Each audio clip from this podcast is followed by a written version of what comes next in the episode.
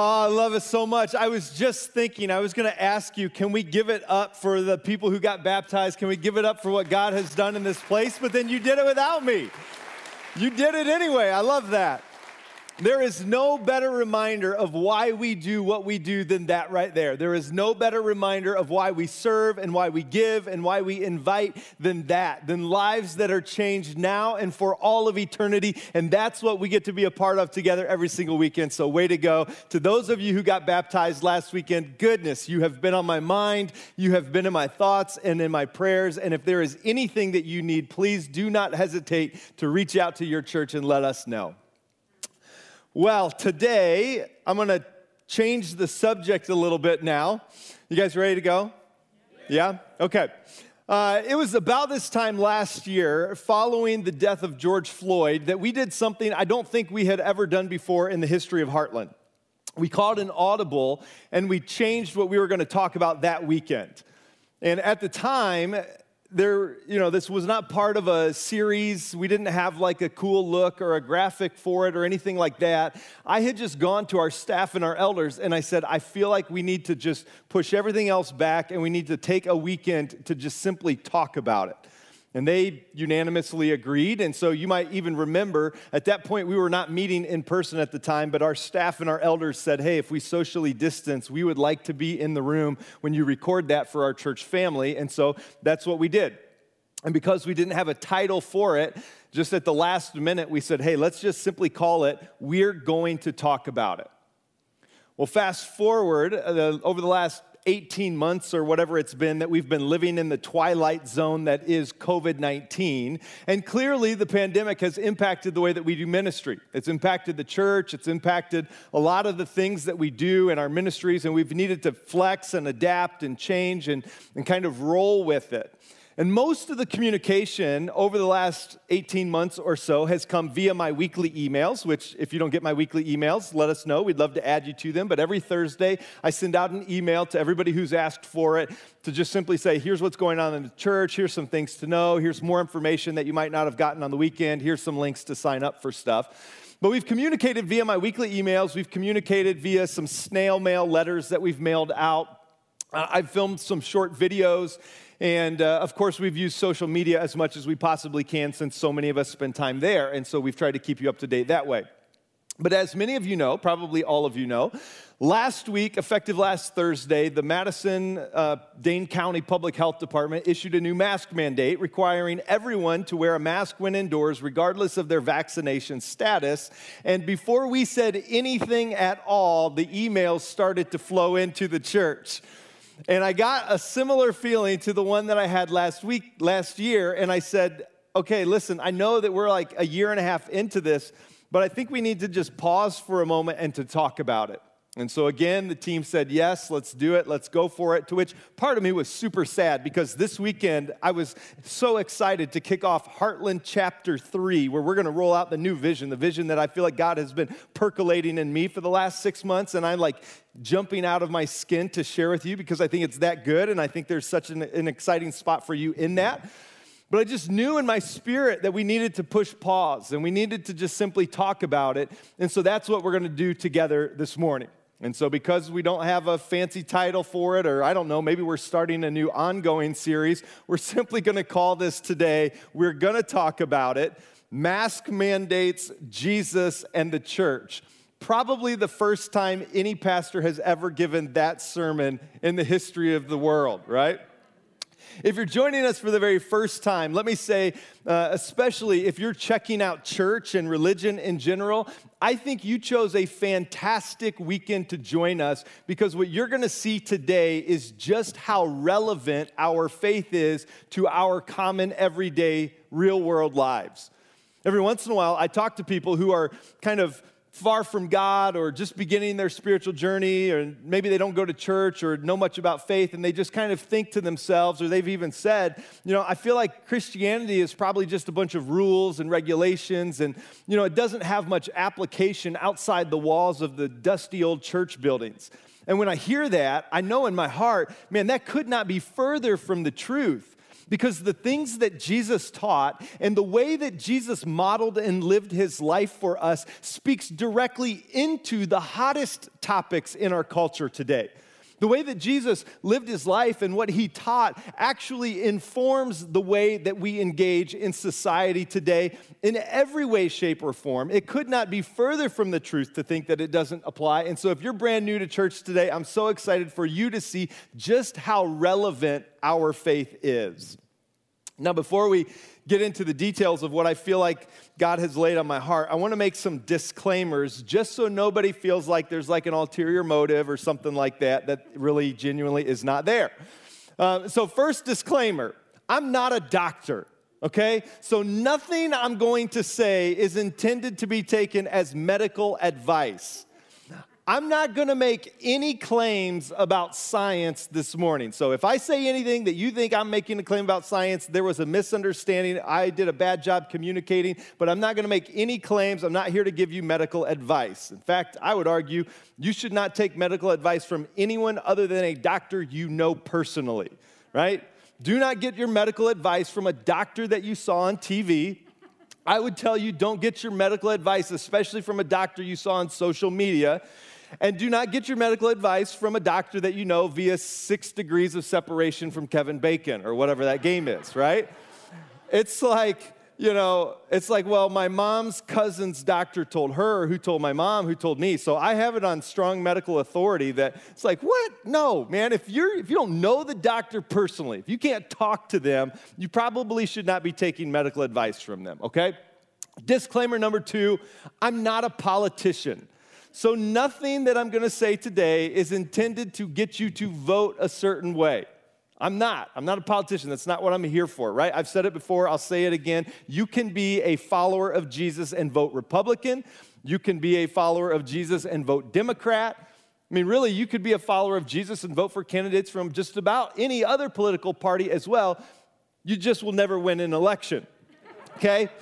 But when we walk out of here later this morning, hopefully nobody leaves with the impression that, oh, John's allegiance is clearly to the Republican platform, or John's allegiance is to the Democratic platform. Hopefully when you leave here, you will genuinely believe, oh, John's allegiance is clearly to Jesus and Jesus alone. I've got more disclaimers. I felt like I needed a lot today. Third disclaimer, I'm not here to tell anybody what to do, right? I think we're all pretty tired of being told what to do, so I'm not here to tell anybody what to do, right? I'm here as a pastor offering the perspective of a pastor and how I think our faith informs the current situation and how we move forward. But I'm not here to tell you what to do. Fourth disclaimer, I won't have time to cover it all. Right? This is a very, very nuanced conversation. I could talk about it for a long time. They give me 30 minutes. I'll probably take 40. There will be things that we won't be able to cover, okay? So if you leave feeling like, well, John, you didn't say this or this or this, just know that was the very next thing I wanted to say, but that's what got cut for time, okay? Fifth and final disclaimer, I think today would be a good day to take notes. We're going to cover a ton of ground. I have a lot of thoughts. I'm going to throw them at you quickly. We won't have time to unpack them all. So today might be a day that you want to jot down some of these scriptures or things that I say to go back and process through. All right. With all the disclaimers out of the way, I do think that there is something we can all agree on. I think that every single one of us in the room, online, I think everybody in American society today has one thing in common I think that we can all agree on, and that thing that we have in common is simply the fact that we are over it. We're over it, right? You can clap and feel like I'm over it, right? Initially, we were all on board. When COVID hit last spring, for the most part, everybody was on the same page initially. Let's beat this thing and get life back to normal. That was last spring. Then it drug into the summer, and we thought, what in the world? This thing has drug into summer? And then we thought, well, surely it'll be over by the fall when our kids go back to school. which of course it wasn't, and that impacted our fall. We thought, well, surely it'll be over by the winter. It wasn't. It drug into the holidays and winter. And then finally, back last January and February, the vaccine came out. It got released, started to get distributed. People started to get the vaccination. And we thought, okay, finally, this is maybe coming to an end. This spring, things started to look good, which we were all on the same page. We were all so happy about that. But then this summer, the new Delta variant came along, and it feels like we might be starting the entire process all over again, which is a terrifying thought, and we're all just over it. We're just ready for it to be done so we can move on. But what's interesting is while I think that we're all on the same page in that we're over it for different reasons, and that's where the divide begins.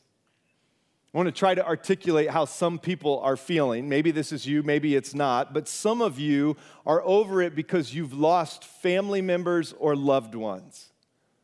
And if that's you, I am so deeply sorry. I do know people like that, and I know how painful that reality is.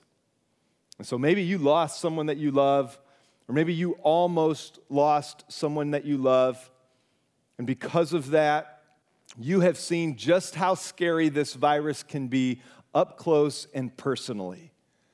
And as a result of that experience, you feel like if everyone would just get vaccinated and wear a mask, we could finally beat this thing. But because some people are too stubborn or because they just don't understand science, they won't cooperate, and this thing keeps dragging on because of them, and you're over it.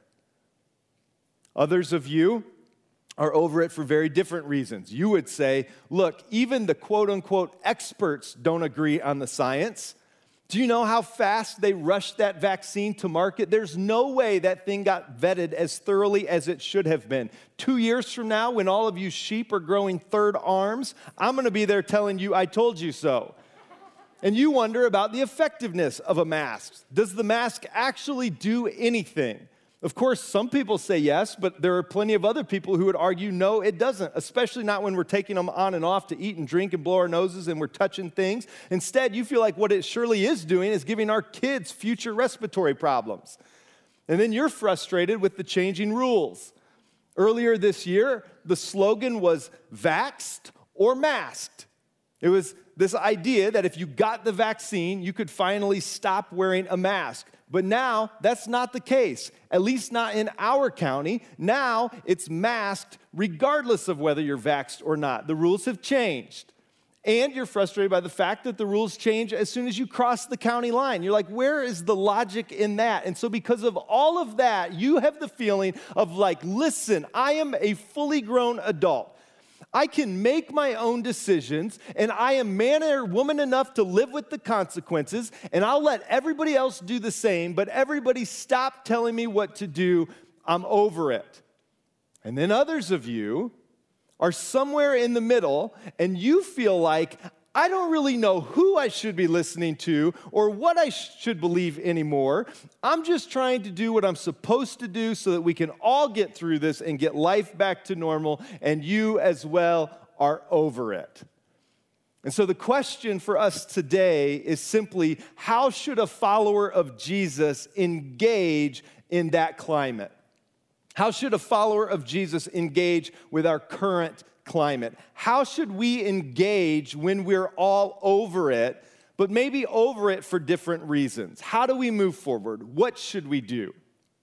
Well, again, I told you that I'm not here to tell you what to do today. Instead, what I want to do is simply offer four things that I deeply believe are true, four principles that I feel like I can point to in Scripture, four fundamental things about our faith, four ways that our faith informs whatever it is that you choose to do.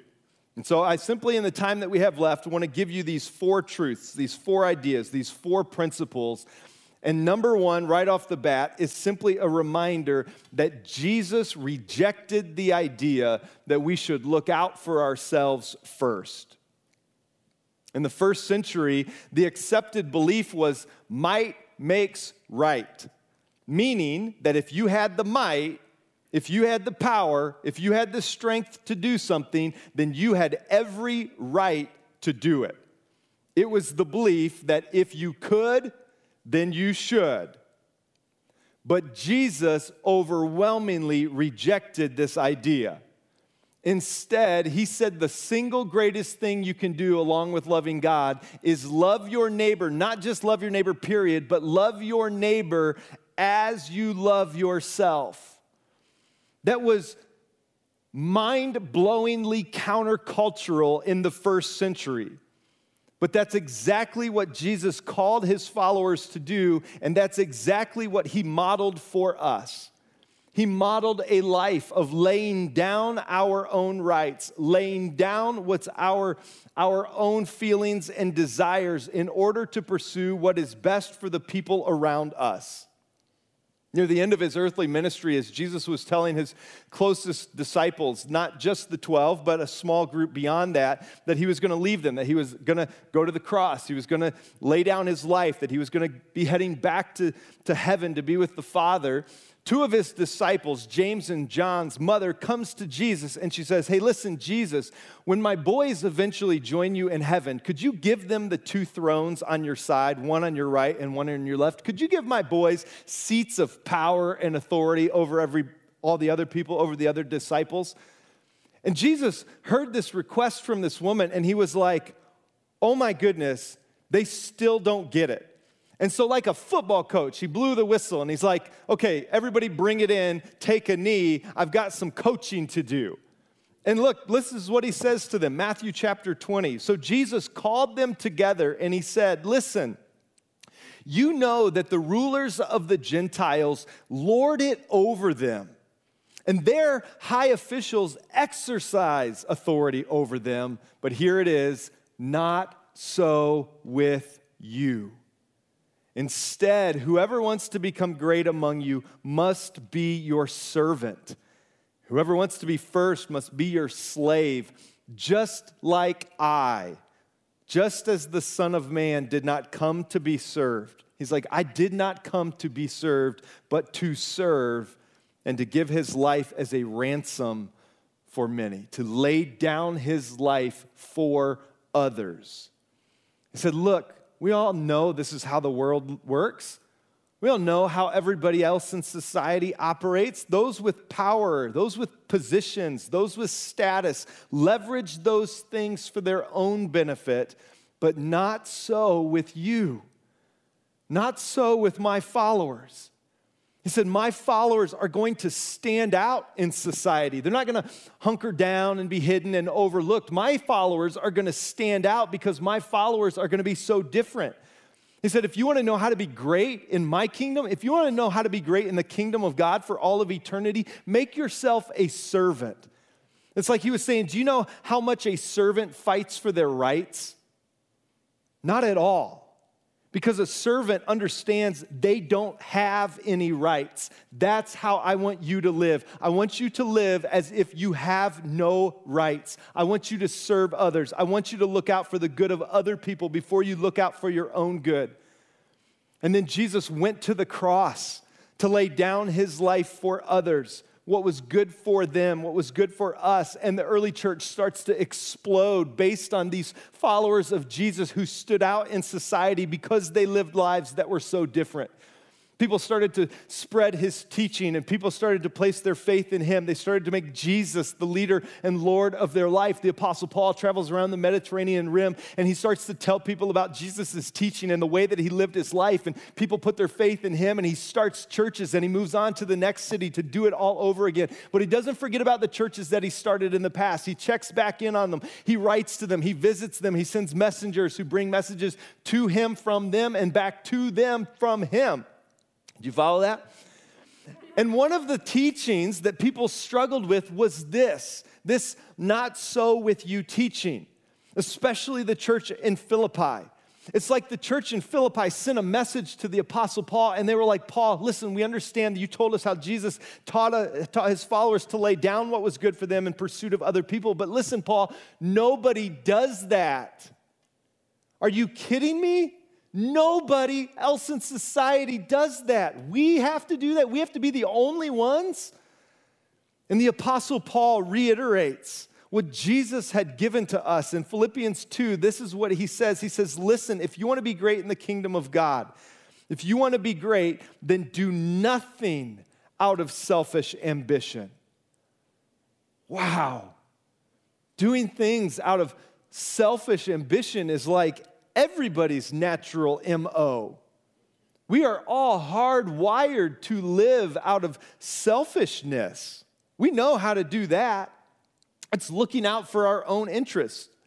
It's being self-centered. It's consumed with ourself and what we need and what we have and where we're going and what we want. It's paying attention to things like whether or not we're getting our full share. It's fighting for our rights. But Paul says, don't do that. Do nothing out of selfish ambition or vain conceit, but in humility consider others better than yourselves. What does that mean? That we should consider others better than ourselves? Does that mean that we should all walk around like Eeyore with our head hung down in shame because we feel like we're worthless compared to everybody else and we authentically feel like we are not worth anything? No, of course not. We say this all the time, but you are a chosen child of God himself. You have been made in his image. He created you because he has plans for you. He has a purpose for you and for your life. He has given you gifts and talents and abilities. He has poured out his spirit on you because he loves you. He sent his son to die for you. He has pursued you every single moment of your life. There is nothing in all of creation that has ever been created that is more valuable than you are. So what does it mean to consider others better than us? Well, it means to consider the needs of other people better than we consider our own needs. We want to be people who ask the question, what's best for everybody else? To get real specific, we want to ask questions like, what's best for the most vulnerable in our society? Today, maybe that is asking the question, what's best for the seniors? What's best for those with pre-existing conditions? What's best for the kids? Well, Paul reiterates this in the next verse then by adding to it. Not only does he say that we should consider others better than we consider ourselves, but he says everyone should look not to his own interests, but rather to the interests of others. I think we could all agree that most people in our world look to their own interests way before they consider the interests of others, but not so with Jesus, not so with his church. Jesus rejected the idea that we should look to our own interests first. So I think as it relates to our current context, it means authentically asking the question, what would it look like to put the interests of the general population ahead of my own personal interests? And then once you've prayed about that and authentically asked God to bring clarity to you, after you've researched the answer, then you do it. Then you move forward in that regard, putting the interests of others ahead of your own interests. Now, here's the key. When we do that, will we all come to the same conclusion on what is best? No, we won't. I wish that wasn't the case. I wish I could say if we all authentically asked the question, what would it look like to put the interests of the general population ahead of my own personal interests, and we prayed about it, I wish I could say that we would all come to the same conclusion, but we won't. There will be differences of opinions, but that leads to the second principle in a beautiful way, because the second principle that I would remind you of this morning is simply that your enemy is not your enemy. What do I mean by that? I mean that you have an enemy, but it is not who you think it is. It's not the people that you disagree with next door or at work or across the aisle. It's not the people that you've been arguing with online. Again, Paul reminds us who our real enemy is. In Ephesians chapter 6, he writes, "We are not fighting against flesh and blood enemies." Can I remind you this morning that we are not fighting against flesh and blood enemies, but against evil rulers and authorities of the unseen world, against mighty powers in this dark world, and against evil spirits in the heavenly places. Because there is a difference of opinions on how we should respond to something as significant as a global pandemic, we are tempted to see the people that we disagree with as the enemy. And I think that there are a couple of groups of people that feed into that, largely for their own benefit: politicians and the media. Now, please don't misunderstand me before you think I'm trying to crucify politicians and the media. I'm not. We need them both. We need both groups. They have very important jobs to do. I think we should pray for them. But listen, I want to talk about this for a second. I don't even know. What did I say? We should pray for them, right? Yeah, I mean that. We should pray for them. But listen, there are a couple of groups. Like, there's this vibe where, like, the people who come to different conclusions on what is best becomes the enemy. I'm telling you, that's not the case. But these two groups do feed into that idea that they're the enemy. First of all, politicians. At their core, I want to believe the best, and I think every politician wants to do what's best for the country, and they want to solve the problems. But when the problem doesn't get solved or somebody stands in the way of the solution they're proposing, who do they point out as the enemy? The other political party. They say, I would solve this problem if it weren't for them. They're the ones standing in the way. They're the bad guy. They're the enemy. Of course they're going to tell you that. At their core, they genuinely believe that. And at the end of the day, they want to get reelected. And so for them to get reelected, they have to convince you that voting for the other person, the candidate who represents the other political party, would be making a mistake. So they paint that other party as the enemy, and that funnels down to how we view and see people who are sitting on the other side of the aisle from us. Same thing with the media, but for different reasons. You have to remember that the media makes money. They have a hard incentive to sensationalize what they bring to you. The media makes their money based on revenues from advertising. Advertising is all based on how many eyeballs and how many ears they get and how long they keep them. Research has shown, the media is not dumb, they researched this. Research has shown that the more dramatic or sensationalized the media is, the more it causes us to watch and listen. And so they know that the more dramatic their content is, the longer they will keep your eyeballs glued to their channel, their website, their app, or their Instagram. And so they have an incentive to stir the pot up, which does not help us come together. But consuming too much of the content from those two things leaves us feeling this overwhelming sense of frustration and angst with nowhere to take it out, nowhere to direct it except towards other people. But again, let me remind you that other people are not the enemy. The real enemy is unseen. The real enemy prowls around like a lion looking for someone to devour. And as long as we're distracted thinking those other people are the enemy, we are not thinking about him. But you know what happens when we do that? Without ever realizing it, we give him little victories. We let him win little victories all over the place. So you know who's winning? When you send an email to the school's principal because you don't want your kids to be forced to wear a mask all day, but the email is so mean and nasty that the person who gets it can only think, what a jerk. You know who's winning when we do that? The real enemy wins. Do you know who's winning when you post on social media that everybody not wearing a mask is too stupid to understand basic science? The real enemy is winning. Do you know who's winning when you stop associating with some of your former friends because you realize that you disagree with them politically? The real enemy is winning. Do you know who's winning when you sacrifice your own church engagement because you're trying to prove a point? The real enemy is winning. And do you know who's winning when you hear a talk like this and you can only think about all the other people who need to hear it, but there's no self-examination? The real enemy is winning. Look, listen to me. There is a real enemy, but it is not who you think it is. It is not the masker or the anti-vaxxer. The real enemy is not the CDC, and it's not the local health department. Satan is the father of lies, and one of the biggest lies he is telling right now is that we need to cancel or shout down the people that we disagree with. But doing that does not solve any problems. It only makes the problem worse.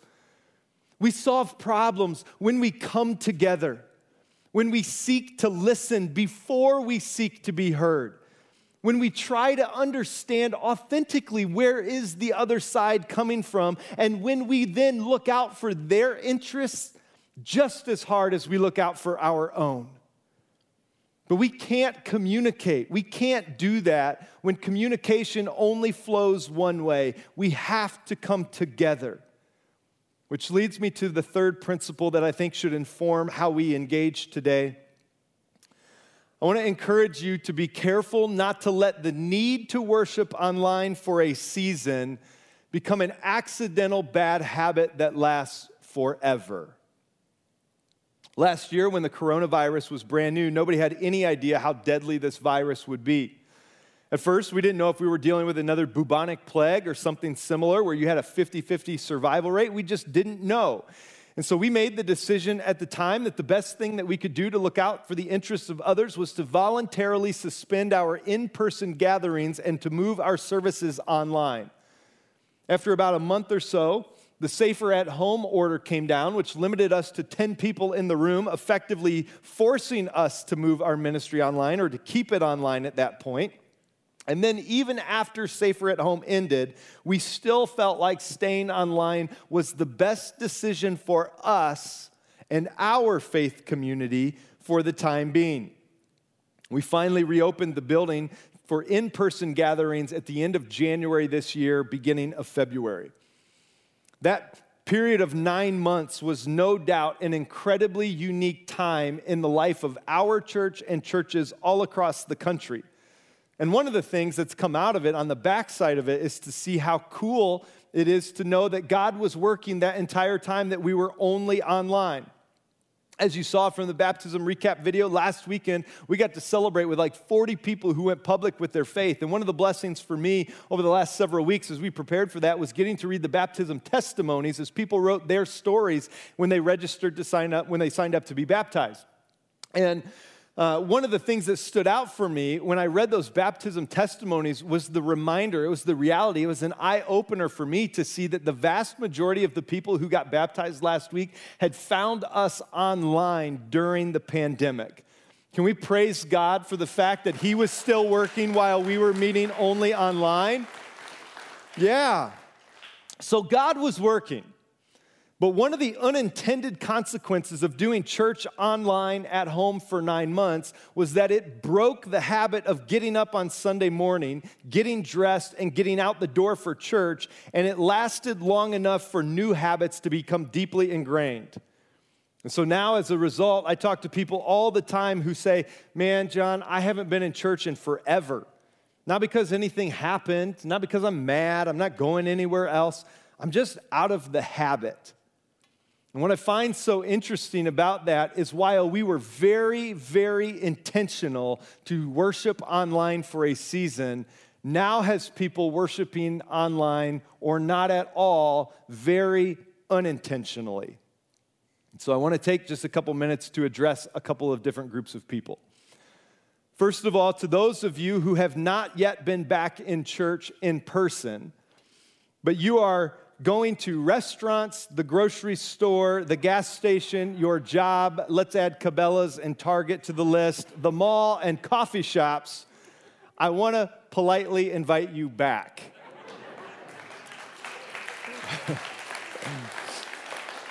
Look, we will continue to offer Heartland Online and Heartland On Demand forever. It is a fantastic resource when you're sick or traveling or can't make it for whatever reason. It is such a nice thing to be able to join us live in the room on Sunday mornings and to worship with us. But here's the bottom line. You cannot fully replicate the in-person worship experience with an online experience. That's true for church. I would argue that's true for every single in-person environment. I was reading in an article earlier this week about how Broadway shows are beginning to reopen or beginning to prepare to reopen this fall. And in the article, they were interviewing Aaron Sorkin, whose play To Kill a Mockingbird was like setting records before the pandemic shut it down. And that's one of the plays that's beginning to reopen or beginning to prepare to reopen this fall. And in preparation for that, Aaron Sorkin wrote and kind of created this promo video to try to get people to come back. And in the article I was reading, the interviewer, the journalist, asked Aaron why he created this dramatic video. And look at what he said. He said, "I wanted to remind people what the audience experience is like, which we've been without for a year and a half. We've been watching things by ourselves in different places and at different times, so I wanted to remind people about the audience experience of a whole group of people laughing at the same time, experiencing silence at the same time, gasping at the same time, crying at the same time, standing and cheering at the same time. That's an experience you cannot get from your laptop, and I couldn't agree more." I'm so grateful for technology that allows us to worship online when it's a necessity, but by and large, you just cannot recreate a worship experience on your own in your living room. Trying to stand and sing in the middle of your living room without the band and the lights and the chorus of people around you just doesn't work as well. You're standing there in your pajamas trying not to spill your coffee, and you realize how bad your singing voice is, and the dog just sits there barking at you the entire time trying to figure out what in the world you're doing. So if you're out in public, but you just haven't been back because you're out of the habit, again, I want to warmly invite you back. To those of you who are worshiping or had been worshiping with us in person, but you've now made the decision because of the mask mandate that you will not be back until Dane County lifts the in-person mask mandate, I want to challenge you to consider who that's actually going to hurt. Will that hurt the government? Of course not. They don't have any clue whether or not you come to church because you have to wear a mask. Proving a point to them really proves no point at all. Instead, I would ask you to consider who it actually hurts. And I would say briefly, I think it hurts you. I also think it hurts us, those of us who are in the room, and I think it hurts the serving teams that you're part of, the group of people that you serve alongside with shoulder to shoulder to help create this environment for people from all walks of life. I want to invite you to consider coming back as well. And to just really pour it on you, I'll just pull out the trump card. Aren't you so grateful that Jesus didn't let what was comfortable for him dictate his actions in his pursuit of you? Aren't you so grateful that he was willing to wear a crown of thorns despite how uncomfortable it was because he loved you so much? Doesn't that make you say, you know what, if I have to wear a mask to worship him, I'll do it? Shouldn't that prevent us from any type of little inconvenience that would cause us to feel a speed bump on the road to worshiping him? I want to invite you back as well. So how should we engage in our current culture? Number one, remember that Jesus rejected the idea that we should look out for ourselves first. Number two, remember that your enemy is not the enemy. Number three, be careful not to let the need to worship online for a season become an accidental bad habit that lasts forever. And number four, however you choose to engage publicly, do it in a way that brings glory to God. In the middle of the first century, a dispute broke out among the early Christians, and the debate centered around whether or not they should be eating food that had been sacrificed to idols, especially when they were in the home of non-Christians. And the Apostle Paul addresses this question with a really logical, very middle ground, common sense approach. It's a brilliant answer. It's a brilliant approach, much like the one I've suggested for all of us here today. And that was a joke. That was a joke. But he summarizes it in 1 Corinthians chapter 10 by saying, "Therefore, whether you eat or drink or whatever you do, do everything for God's glory." This may be one of the single most important callings in the entire New Testament for us to remember and to live out. For us to, no matter what we are doing, choose to do it in a way that is glorifying to our Creator, to our Savior. So can a Christian engage publicly? Absolutely. Can a Christian engage with politics? Yes, of course you can. In fact, I think on some level we all should. I think that's what it means to be a responsible citizen. You should pay attention to the issues and where different candidates stand on the issues. You should do your research and think critically and engage in conversations with people who don't share your perspective so you can understand where they're coming from. So yes, you can march, you can protest, you can speak up, you can sit in, you can get out the vote, and you can knock door to door. You can do all of that and more, but do it in a way that brings glory to God. Let other people see a difference in you versus all of the other people doing those things who are villainizing each other. Stand up for what you believe, but do it lovingly. So if you want to pull your kids out of the public school they're in and put them in a private Christian school because you don't want them to have to wear a mask all day, great, go for it. But don't burn down the public school on your way out the door. Don't act like all the people who are still sending their kids to the public school don't love their children as much as you do. That's not true, and that definitely doesn't glorify God. You know what does glorify God? It's coming together to meet other people in the middle. What glorifies God is tearing down the walls that divide us, not building them. What glorifies God is building other people up when other people have torn them down. It's doing life with people who don't look like, think like, vote like, and in some cases even believe like you do. Let's be those people. The last thing I'll say is that in 1527, the pastor and reformer Martin Luther was living in the German city of Wittenberg when the Black Death plague broke out. Immediately, people in the city started to flee to other cities for safety to try to create some social distance, but some stayed behind to care for those who were sick. Among them was Martin Luther.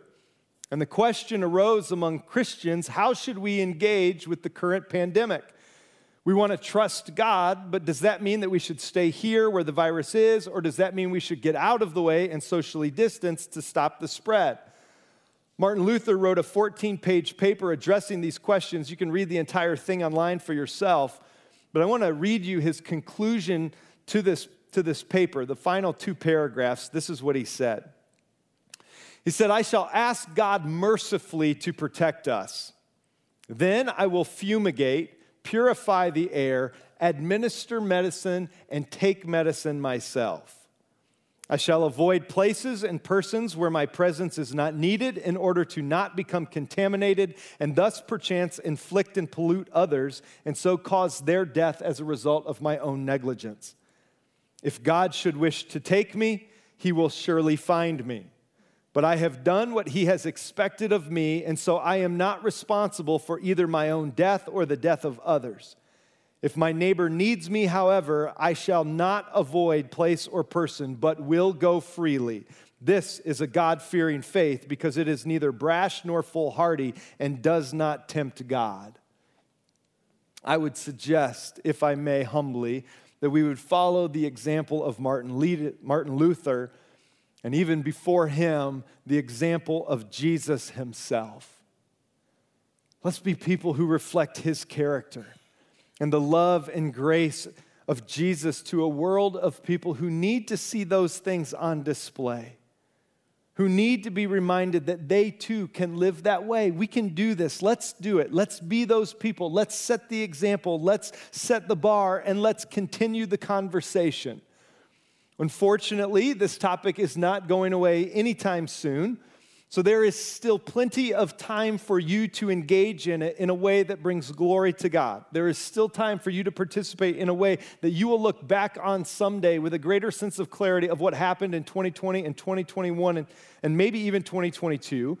And you'll be able to look back on it, and there is a way that you can live that will cause you to think, I don't know if I got it all right, but I do know that I can at least say I put the needs of others ahead of my own. I remembered who the real enemy was. I was intentional with my habits and my actions, and I did my best to glorify God. And if you do those things, I don't care what the topic or situation is, you will be able to look back at yourself and how you engage with society around you in a way that makes both you and your Savior proud of you. Because living that way will always be relevant.